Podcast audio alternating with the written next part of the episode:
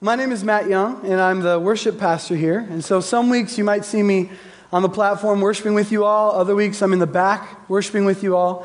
Um, but this morning I have the privilege to open the Word with you. And I'm excited to do that. We're actually going to be jumping into a new series for the next two weeks on corporate worship. And I'm really excited to have the opportunity to just kick off this series. I know next week we're going to continue in it, and Pastor Tim is going to be presenting the second part of this series. But this morning, we're going to kick it off on corporate worship. And I do want to clarify before we dive in one of the realities of corporate worship is that our corporate worship is made up of each of us individually, right? So if we want to have a corporate worship that brings honor and glory to Jesus Christ, then our individual lives need to be reflective of that as well. Individually, we need to be worshiping the Lord so that when we come together as a group, our worship is pleasing to Him. If you think about it, uh, there's an analogy in the scriptures that's used often about the body, right? How the body of Christ is like the human body. We each have multiple parts, every part of the body has its purpose. And when you think about the body of Christ being made up of individual members, which are each one of us, if any one of us has our, our worship um, not in a place that is honoring to the Lord, it's going to impact the corporate worship experience as well. It's going to impact how we as a body present our worship to our Lord. And so, as we jump in this morning, there are a few things that um, I wanted to talk through. First of all, why would we do a sermon series on corporate worship? What's the point in doing this? And I think one of the big things that we want to consider is shifting our perspective on some things. There are some things that we may have misunderstandings of. I know that I certainly have um, had multiple misunderstandings of things, and, and I'm, I'm in, in the role of the worship pastor here. So if I've had some misunderstandings of things, I'm sure that others have as well. None of us are beyond having misunderstandings. So let's look here at some things, some areas where we should be considering shifting our perspective. First thing that I want to mention is worship does not equal music. And I'm saying that as someone who has mistakenly made that, that claim where I'll be like, man, worship was so compelling this morning. It really, it really did a number in my heart. And oh, the worship team did this and that. And we often use worship in place of music. But the reality is that um, singing to and about God and singing songs of His glory is an aspect of worship. It is a part of worship, but it's not worship in its totality. In fact, the worship service in and of itself is not worship in completion. When we look at the scriptures, we see that we're to live our lives in, in giving ourselves as our reasonable act of worship. That's what we see in Romans. That's what we're called to do. So our entire lives should be worshipful unto the Lord. And so it's not simply about the music. And I want to just clarify that right up front that worship does not equal music, even though we often use those terms interchangeably. Another thing where we need to consider shifting our perspective is that feelings do not necessarily equal fruitfulness. And what I mean by that is that truth trumps emotional experiences when they're at odds with one another. There are a lot of circles out there where, where people will say things. Um, in, in, fact, there are people that I know right now going through seasons where they're like, I've been praying about this, and the Spirit is leading me to say that this is the right move for me in my life. I'm called to divorce my husband or my wife. Well, that's not in line with the Word of God. So you might feel in your heart a peace, but if you're feeling a peace in that, you may be led by a Spirit, but I can promise you you're not being led by the Holy Spirit. Because the Holy Spirit will never, ever contradict the truth that is contained in God's Word. And so if we're being led in anything that isn't in line with the truth of God's Word, then we need to make sure that we're, we're getting our perspective shifted in the right way. We need to consider that. And one of the realities is that um, emotions are not bad. So I don't want you to hear me saying, man, being emotional in, in worship is a bad thing, being emotional in our lives. I'm not saying that at all. The Lord has created us as emotional beings, and emotion is a huge part of who we are. But it always has to be viewed in light of the revealed Word of God, the revealed truth. That is our litmus test. So anything else that is short of that, that doesn't align with that, is not going to be a worshipful experience that honors the Lord. Even going further with this, there have been situations where I've, I've heard people say stuff and they mean it in a very compelling way, and I've said these things myself at times. The idea of, man, the Holy Spirit was just so powerfully at work today. I just sensed it so palpably in the room. I think everyone would have experienced that same thing. And the reality is that's true. But is he any more at work or any more powerful when we feel his presence than in the other moments when the body of believers are gathered together proclaiming the greatness of Jesus? He's no more powerfully at work in those moments when we have all the feelings than he is when we don't have necessarily the feelings, but we're still gathered together as the body of Christ, lifting up the name of Jesus. And that's an important distinction to make because we can often find ourselves you know, I'm not feeling anything when I read the word. And so, since I don't have this emotional tug on my heart to read the word, what's the point? I'm not feeling like I'm gaining any insight into who God is. So, you know, I'm not drawn to that right now. But is it possible that what's going to produce more faithfulness is the regular discipline of leaning into Christ, leaning into the Word of God, more so than a single moment of all the feelings that we might want to have? Then again, hear me, feelings are not bad. They're not negative, but they have to be kept in check. We have to make sure that our feelings aren't leading us into falsehood and aren't leading us into anything that contradicts the Word of God. And one more place where I think we need to consider shifting our perspective is acknowledging basically the Western culture's influence on each of us. This is something that um, it's far-reaching, and there are subtle things that we can do that are clearly influenced by the culture around us. There are so many things in that regard. One of those is individualism over unity. That's a huge value for our culture. You need to be you, live your truth. These kind of statements are said all the time. But the call of the gospel is not simply to live your truth, it's to die to yourself daily. You know, Paul says, I've become all things to all men so that I might win as many possible. As many possible. That's not about Paul elevating his individualism. That's about him being willing to make sacrifices to his preferences, to his priorities, to make much of Jesus, to make much of the gospel, and to impact the lives of other people. I think that's an important thing for us to understand that our culture values individualism, but we are called as the body of Christ to be united and to not make, our, make much of ourselves, to not think of ourselves more highly than we ought, but in humility to consider others better than ourselves. That's a tall order, that's a hard order, but it's the call of the gospel on our lives. So we have to be willing to do that. The next thing that we see from our culture's influence is our busyness with other priorities. Um, there are, I mean, our lives go 100 miles an hour, it feels like. And, and oftentimes we have other things, sometimes they're good things, or at least neutral things. And we allow the busyness to say, man, I'm just spent. I just don't have the energy to go and, and meet with my brothers and sisters this Sunday. I'm going to just relax this weekend. I, I just can't imagine giving, giving more of myself at this time. I'm just exhausted. And sometimes maybe the Lord's calling us to consider reprioritizing things in our lives. If we're not willing to make corporate worship, gathering with one another, serving one another a priority in our lives, then maybe there are some other things that we should consider letting go of and reprioritizing things. But in our culture, it's like busyness is, is it's just the norm. It's what all of us endure. And so, other things, important things, the more important things, in this case, the most important thing, gets pushed to the side. And we neglect meeting together for that purpose. And then finally, the last part of the Western society that's impacting us, and I think this is probably, I don't know if it's the most important, but it's hugely impactful, is consumerism. What am I going to get out of this experience?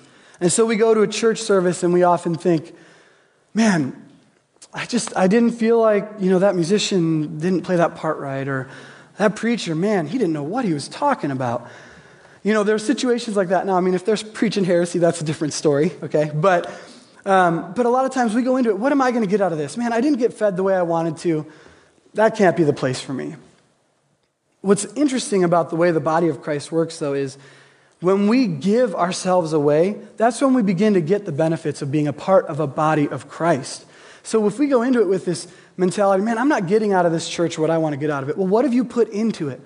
What is the Lord calling you to do to step out more fully in serving your brothers and sisters? Because that's the call that each of us have to be persistent in serving one another. And not only does consumerism talk about getting this or that out of the experience, but we also are consumers in all of the content that's available to us. We live in an incredible day and age where you have podcasts, you have articles online, you have um, online preachers that uh, can, can speak right to the core and can be incredibly gifted. We have these musicians that have highly produced records that sound incredible. And so, what we can do, and I've, I've known many people that have done this. In fact, I had a conversation with someone just yesterday, and they said to me, I know we haven't been at church lately, but, um, but I'm getting filled up. I'm listening to sermons online, I'm doing this, I'm doing that. Uh, I'm getting my worship music going. I'm, I'm just know I'm taken care of. I'm good. And I said, Well, that's great. It's great that you're being fed in those ways, but what are you doing to serve the body of Christ? I said, We miss serving with you. We miss having you. There's a void when you're not serving here because you're a part of the body of Christ. And so I was trying to encourage that person in that conversation, but this is something that we do. We say, I'm getting fed here. I have no need for the body of Christ. I have no need for corporate gatherings because I'm getting all that I need from these online formats or from this, you know, this radio ministry, whatever it may be. That's not the same thing. We're missing out on the beauty of being a part of the body of Christ. We're missing out on the, one of the largest parts of our calling as believers, which is to serve one another faithfully. That's a part of our worship to the Lord. And that makes a huge difference in how we, when we gather corporately, if we're faithfully serving one another. It's going to have a huge impact on those things. But in the history of the worship of our Lord, history of worship of Yahweh, there have always been certain things that are required of us in order for our worship to be acceptable by the Lord. And that's one of the things that we're going to talk about this morning, the requirements of that.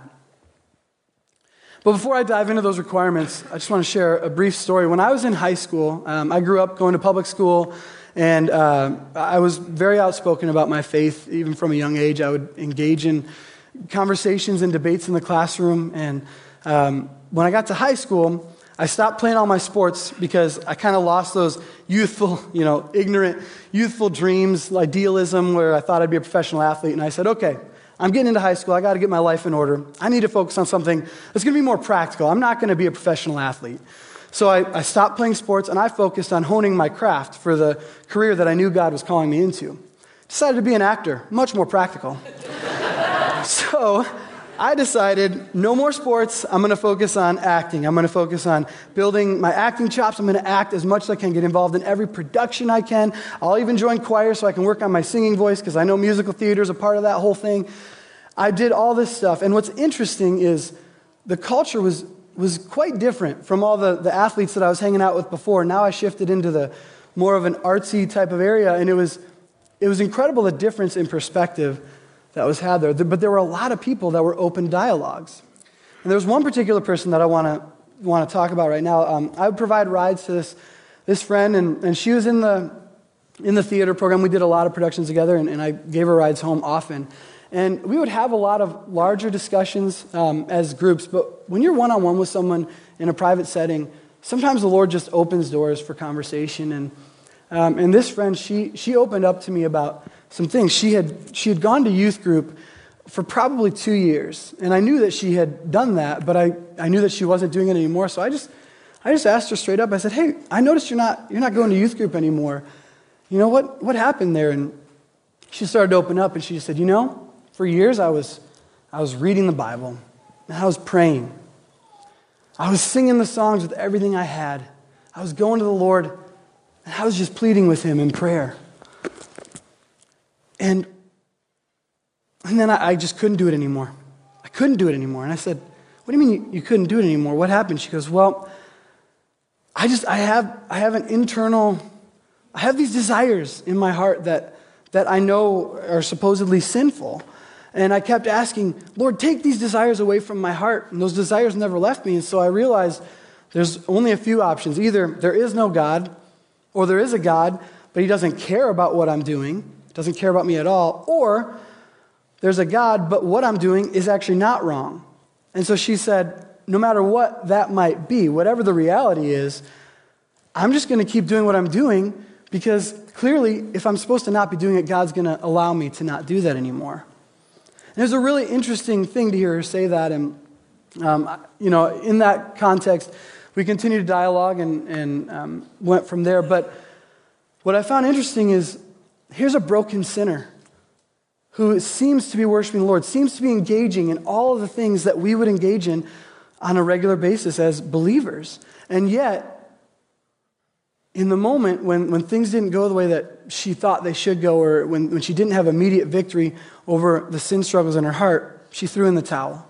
So, what was it about her worship? Why is it that God, um, what is it that causes God to accept the worship from some of us broken sinners, but not others? Because all of us are broken sinners. Her sins were no worse than my sins. So, why is it that the worship of some of us is accepted before the Lord and others it's not? And I think that's what we need to look at together this morning the requirements that God has for our worship. So, the first requirement that we need to look at together is propitiation. Now, I know that's, that's a, a, theological term, but I want to define it for you. Propitiation is an acceptable sacrifice offered for our sins before a holy God. And it has to be in that terminology because it has to be acceptable to Him. It has to be acceptable before our Lord. And because we are sinners, we have to have an atonement. There had to be an atoning sacrifice. And worship always requires an offering to be brought before the Lord. And this is an interesting thing. When you think all the way back to Genesis 3, at the fall, when the fall took place, what did God do to cover the shame of Adam and Eve? Yeah, he sacrificed animals. He made garments for them to cover their shame, to cover their nakedness. He sacrificed animals at that point. And we see in the book of Hebrews, it says that without the shedding of blood, there is no forgiveness of sins. It's 922. Hebrews 9:22. Without the shedding of blood, there's no forgiveness of sins. And so, in the economy of God, our, our sinfulness needed blood in order to be forgiven, in, in order for us to be made right before a holy God. So we want to look at things this morning. Again, we're looking primarily at how Jesus transforms our worship when it comes to these requirements that God has. So let's look then at, at Hebrews 10, starting in verse 1. For since the law has but a shadow of the good things to come, instead of the true form of these realities, it can never, by the same sacrifices that are continually offered year every year, make perfect those who draw near. And now, this is the Old Covenant perspective, okay? We're going to be looking at each of these in the Old Covenant and then in the New Covenant that was established by Jesus. So, just to give you a, a little bit of insight as to where we're going with these, these topics and these ideas. So, let's look at these words then. The law has but a shadow instead of the true form. So, when the law was established, these sacrifices were made of, of blood, uh, uh, the blood sacrifices made of these animals were made on behalf of the sinning people. They were made for the sinners. But they were never, uh, they were never in a position where they could actually bring about full coverage of those sins. They were never intended to. The law was a shadow of the good things to come, but not the true form. The original sacrificial system was never the point in and of itself. Rather, it was designed to point to the future sacrifice that we would all need.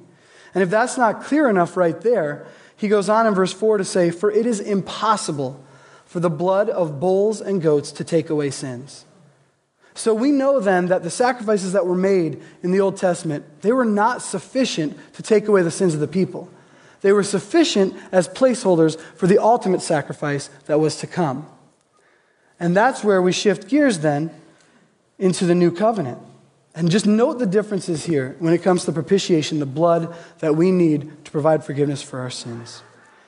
In Hebrews 10, verses 12 and 14, but when Christ had offered for all time a single sacrifice for sins, he sat down at the right hand of God, waiting from that time until his enemies should be made a footstool for his feet. For by a single offering, he has perfected for all time those who are being sanctified perfected for all time those who are being sanctified. So, Christ, unlike the sacrifices of old, which were offered every year, year after year, people needed to continue to make these sacrifices, needed to continue to say, I'm guilty of my sin. Here's another sacrifice. Here's another sacrifice. But because that blood was insufficient to cover their sins, they had to continue to do it as a reminder of their need for the redemption through the blood that was to come, the future sacrifice. And now we see that sacrifice is through Jesus. And now it doesn't only say, um, it doesn't only say that he made the sacrifice one time, but it's for all time for sins. One time for all time. It covers all of our sins. And then I love this. For by a single offering, he has perfected for all time those who are being sanctified. Perfected for all time those who are being sanctified. I don't know about you, but that is such an encouragement to me. I, I would love for my sanctification to be completely, fully over. I'd love to be realized, perfected in Christ. And here's the reality when we stand before a holy God, our position is one of complete perfection, of righteousness, because Jesus took on our sin and our shame and our guilt and covers us with his righteousness, with his perfection. And so this is saying that he is perfected, he has perfected for all time those who are being sanctified. So we're actively being sanctified in our lives, but we have a position before God that is perfect because of Christ. That's a huge comfort to me. I hope it's a comfort to you guys as well. It's an unbelievable reality that we are complete in Christ as we stand now, even though we're still being made more like Him. We're complete as far as God looks at us and sees the righteousness of Jesus, but we're still being sanctified. And so, whenever you get discouraged about, man, I'm not as holy as I want to be, I still have these sinful desires that keep creeping up, and I find these things at war with us, much like Paul in Romans 7. If you find these two laws at work within you, come to the Word and let the truth penetrate your heart and bring encouragement and give you perspective that reminds you no, Christ finished this on the cross. It is finished. It was perfected. It was completed on the cross when he shed his blood for us. So we are being made more like Christ as we are growing in our sanctification. But positionally before a holy God, we stand blameless. It's an unbelievable gift that we have received because of Jesus. There's no need for additional sacrifices. And with one offering, it's perfected for all time, all of us. What a blessing it is for us to live under the new covenant. We don't have to make these sacrifices year in and year out. We get to worship Jesus. We get to proclaim his greatness because of the one time sacrifice that he made, which transforms us forever.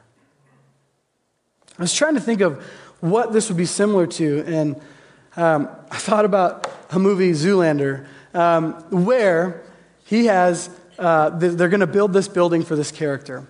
And uh, so what they do is they build an architectural model for it. And he freaks out because he looks at this architectural model, which is, you know, exactly what the building will look like to scale, but really small. And he freaks out because he says, kids can't even fit inside that building. He freaks out about it. Well, here's the reality. Just as an architectural model only serves a purpose as a reference for the future building to be built, the building that's supposed to follow that, that's the same way that the old covenant only serves a purpose as it is in reference to Christ. The old covenant, the sacrificial system that was made, it's only good for pointing us to Jesus. That was its purpose from the beginning. And so we need to keep that in mind that that is the reality of this. That's how it functions. It was never able to remove our sins. It was by design to draw us to our need for the truest atoning sacrifice of Jesus.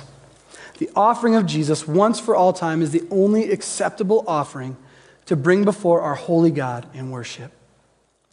So that's the propitiation aspect. That's the covering of blood that we needed.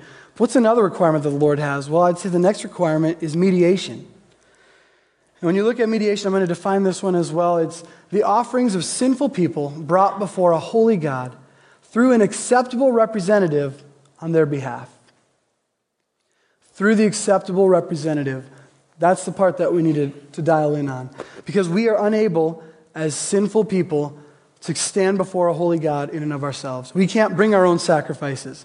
That's why you saw King Saul get rebuked for doing that. He wasn't called by God to provide his own sacrifices. God had designated that it would go through the priestly system. And it moves then from the priests to Jesus, the great high priest. But let's look first at the old covenant. In Hebrews 5, it says, For every priest chosen from among men is appointed to act on behalf of men in relation to God, to offer gifts and sacrifices for sins. He can deal gently with the ignorant and wayward, since he himself is beset with weakness. Because of this, he is obligated to offer sacrifice for his own sins, just as he does for those of the people. You see, the priesthood was established by God as an acceptable mediator under the old covenant. It was acceptable for a time. And the high priest, in particular, would carry out the specific sacrifices and bring the gifts for sins. He was the one bringing those gifts to the altar. But look at what the text says about that in verse 2 He himself is beset with weakness. Now, because he has that weakness, because he's able to you know, sympathize with those who are bringing the sacrifices, he can deal gently with the ignorant and wayward. But he's beset with weakness. And then it goes on in verse 3 because of this, because of his weakness, because of his own sinfulness, he's obligated to sacrifice for his own sins. He's got to offer sacrifices for his own sins as well. Now let's look then at the new covenant here, because this is where things really get flipped on their head. We'll look at Hebrews 7, starting in verse 26.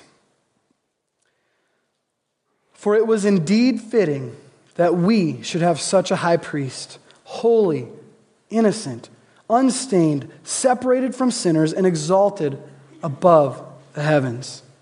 He has no need, like those high priests, to offer sacrifices daily, first for his own sins and then for those of the people, since he did this once for all when he offered up himself. That sounds like similar verbiage to the previous passage, right? But listen to what is fitting. This is the high priest that is fitting for us. This is the high priest that we needed all along. Again, just as the old covenant, the blood of these animals was a placeholder, in the same way, the priestly system were placeholders to point to Jesus. This is the kind of high priest we needed holy. Well, that right there disqualifies everyone else. Innocent, unstained, separated from sinners exalted above the heavens, no need to offer sacrifices for his own sins. That's the high priest that we needed in the past and the high priest that we need today. That was the high priest that the Old Testament saints needed as well. The nation of Israel, again, it's a placeholder. The previous priestly system was a placeholder to point to Jesus, the great high priest that we ultimately needed. He accomplished the sacrifice that we needed. The reality is that we need ongoing representation. And Jesus always lives, according to the scriptures, he always lives to intercede for us. There are other passages that talk about how the other priests, they served for a term and then they died. And then they had to have a new priest come in. We don't have that with Christ. He died and then he rose again victoriously. So now he can intercede for us always. He always lives to make intercession for us. He's interceding on our behalf. He is mediating between us, sinful people, and our holy, righteous God his Father. What a great encouragement that is that Jesus lives to intercede for us constantly. What a blessing that that is. He is the filter that purifies even our impure worship of the Lord. Think about that. We're still broken. We still deal with the sin in our hearts. And we come before the Lord knowing that we've had all these sins throughout this last week, let's say. Let's say we just focus on Sunday morning. All these sins. And He is the one who's mediating between a holy God saying, No, He's covered. He is covered in my blood. And so our worship can be acceptable to a holy God, even though we are broken sinners, even though we still battle against our flesh. It's still acceptable. And finally, the last requirement that we see is the location. God's presence moves from the temple to the people. And this is what we see in the Old Covenant versus the New Covenant. Corporate worship always takes place on God's terms and in His presence. It has to. He is the one who determines what is acceptable worship to Him and what is not. And so if we decide, I'm going to bring some of these things before the Lord, but I'm not going to go through the means that you've, you've deemed necessary, if you don't like it, then maybe you're not the God that I thought you were. Well, that's true. Maybe he's not the God that we thought he was because he is a righteous God. He's a God who has righteous requirements. And he has very specific requirements for what is needed for us to give him the worship that he will accept, that he will be pleased with as a body. And since he determines what is acceptable, here's what was decided in the Old Covenant.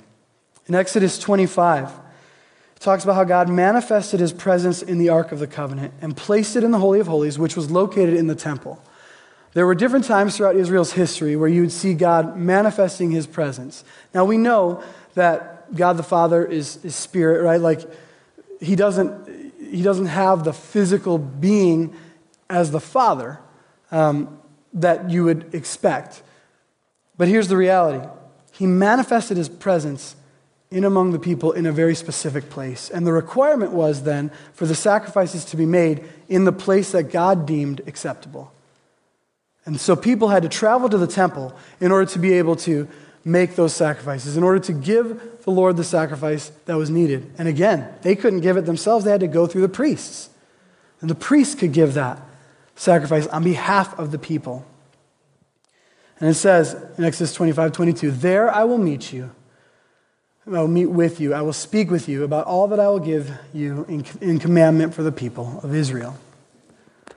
The there that he's referencing is the specific place under the mercy seat in the Holy of Holies in the temple. That's the place where, where Moses could then go to have those interactions with God the Father on behalf of the people. So, under the old covenant, God was in the temple. Where is he in the new covenant? He's in, in the temple. He's in the temple. But here's where it gets interesting. Let's look at the new covenant because God actually manifests his presence in us. We look at 1 Corinthians 6 19. And in this passage, I know he's talking about sexual immorality, but the reality is still that your body is a temple of the Holy Spirit within you. The Holy Spirit is taking up residence. Do we understand that the song that we sang before, the same power lives in us, the same power that overcame the grave lives in us? God the Holy Spirit indwells us. So now we have become the temple. So before we had to go to God, and now God has condescended and come to us and made his dwelling among us, within us, because of the work of Jesus. That's an incredible gift. An incredible gift. We still need to go to the location that God requires. What is that location? Is it 601 West Bartlett Road? Just to clarify, that's the address of the church. it's just thinking, yeah, let me just throw out a random address. No, that's the address here. No, right? We don't have to gather specifically in this location because where we are gathered, the Lord is. In fact, he says in Matthew 18, he says that where two or three are gathered in my name, I am there among them. And again, I know that's a passage that talks about, you know, confronting sin in the lives of believers, but the reality still remains. When two or three gather in the name of Jesus, he's there among us. So when we gather on a Sunday morning together like this, when we have one another into our homes, these are opportunities for us to worship the Lord together. He's among us, in our midst. He's wanting to do a work in our hearts in that time. So, yeah, in the Old Testament, people had to go where God's presence was in order to worship Him. And this is why in John 4, we see the Samaritan woman asking Jesus, Where do we go to worship? What's the proper place? You know, is it Jerusalem? Is it on this mountain?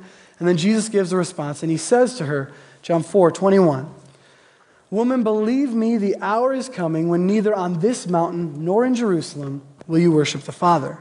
But the hour is coming and is now here when the true worshipers will worship the Father in spirit and in truth. For the Father is seeking such people to worship him. That's a huge shift. It's, a, it's monumental.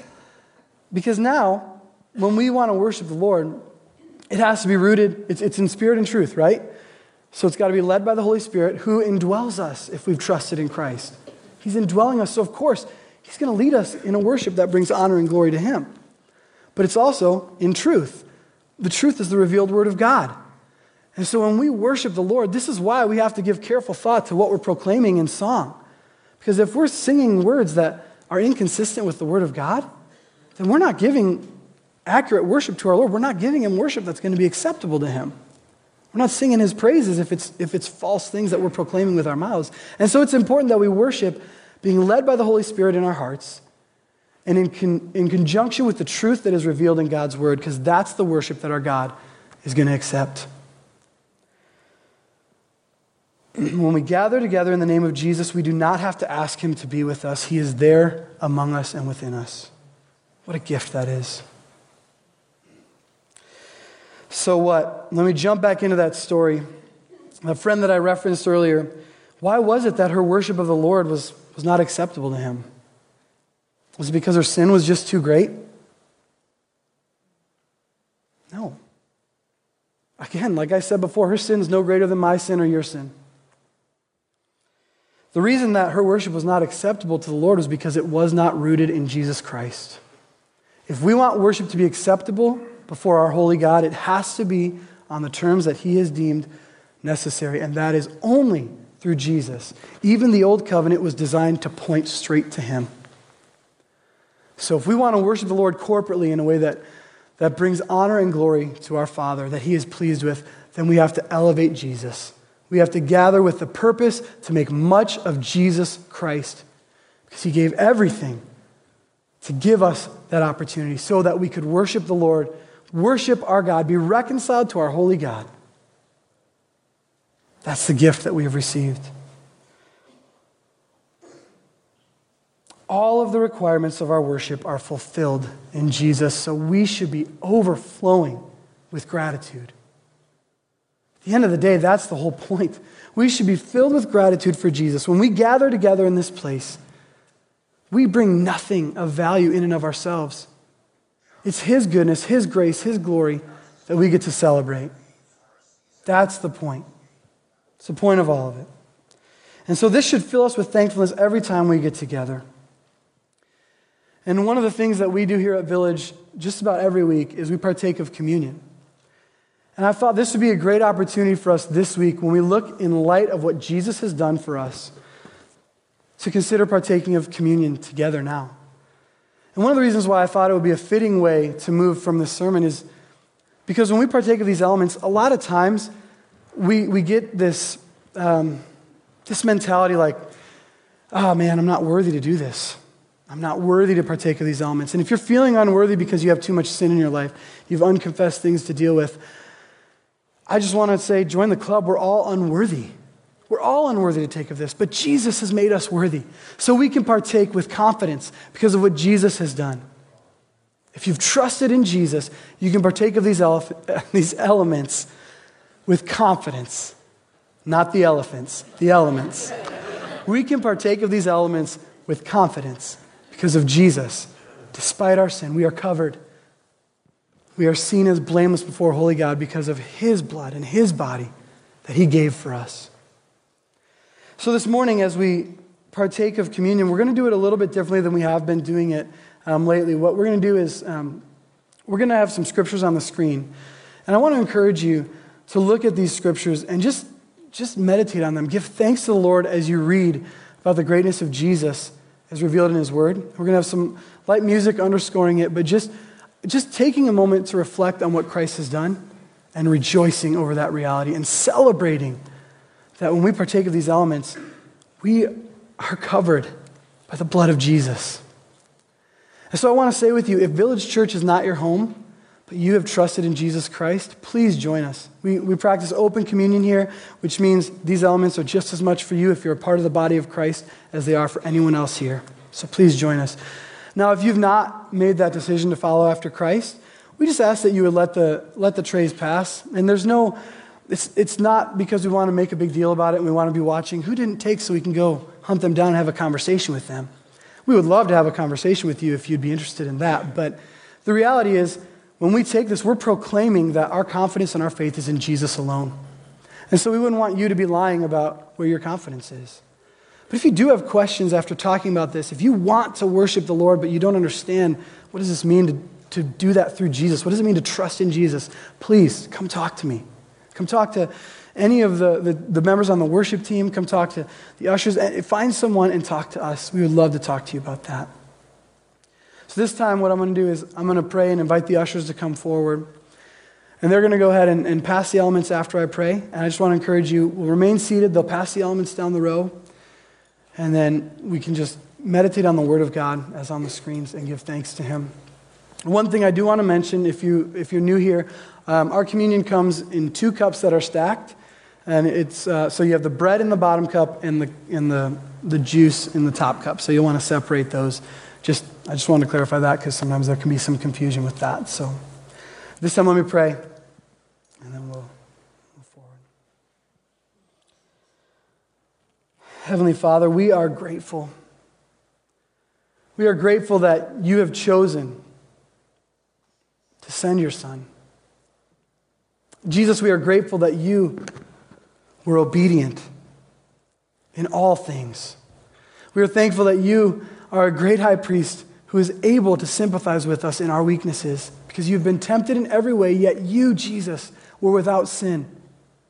And because you are without sin, because you are innocent, because you are holy and blameless, the sacrifice that you made was the only acceptable sacrifice for our God to make a way for us broken, sinful people to be reconciled to a holy and perfect God. Jesus, thank you for making that way for us. Thank you for redeeming us and calling us to yourself, pursuing us and chasing us down. When we were dead in our sins, you brought us to life. Thank you for that, Jesus. I pray that our hearts would be filled with gratitude for the life that you have given us. Apart from you, we can do nothing, as we see in your word.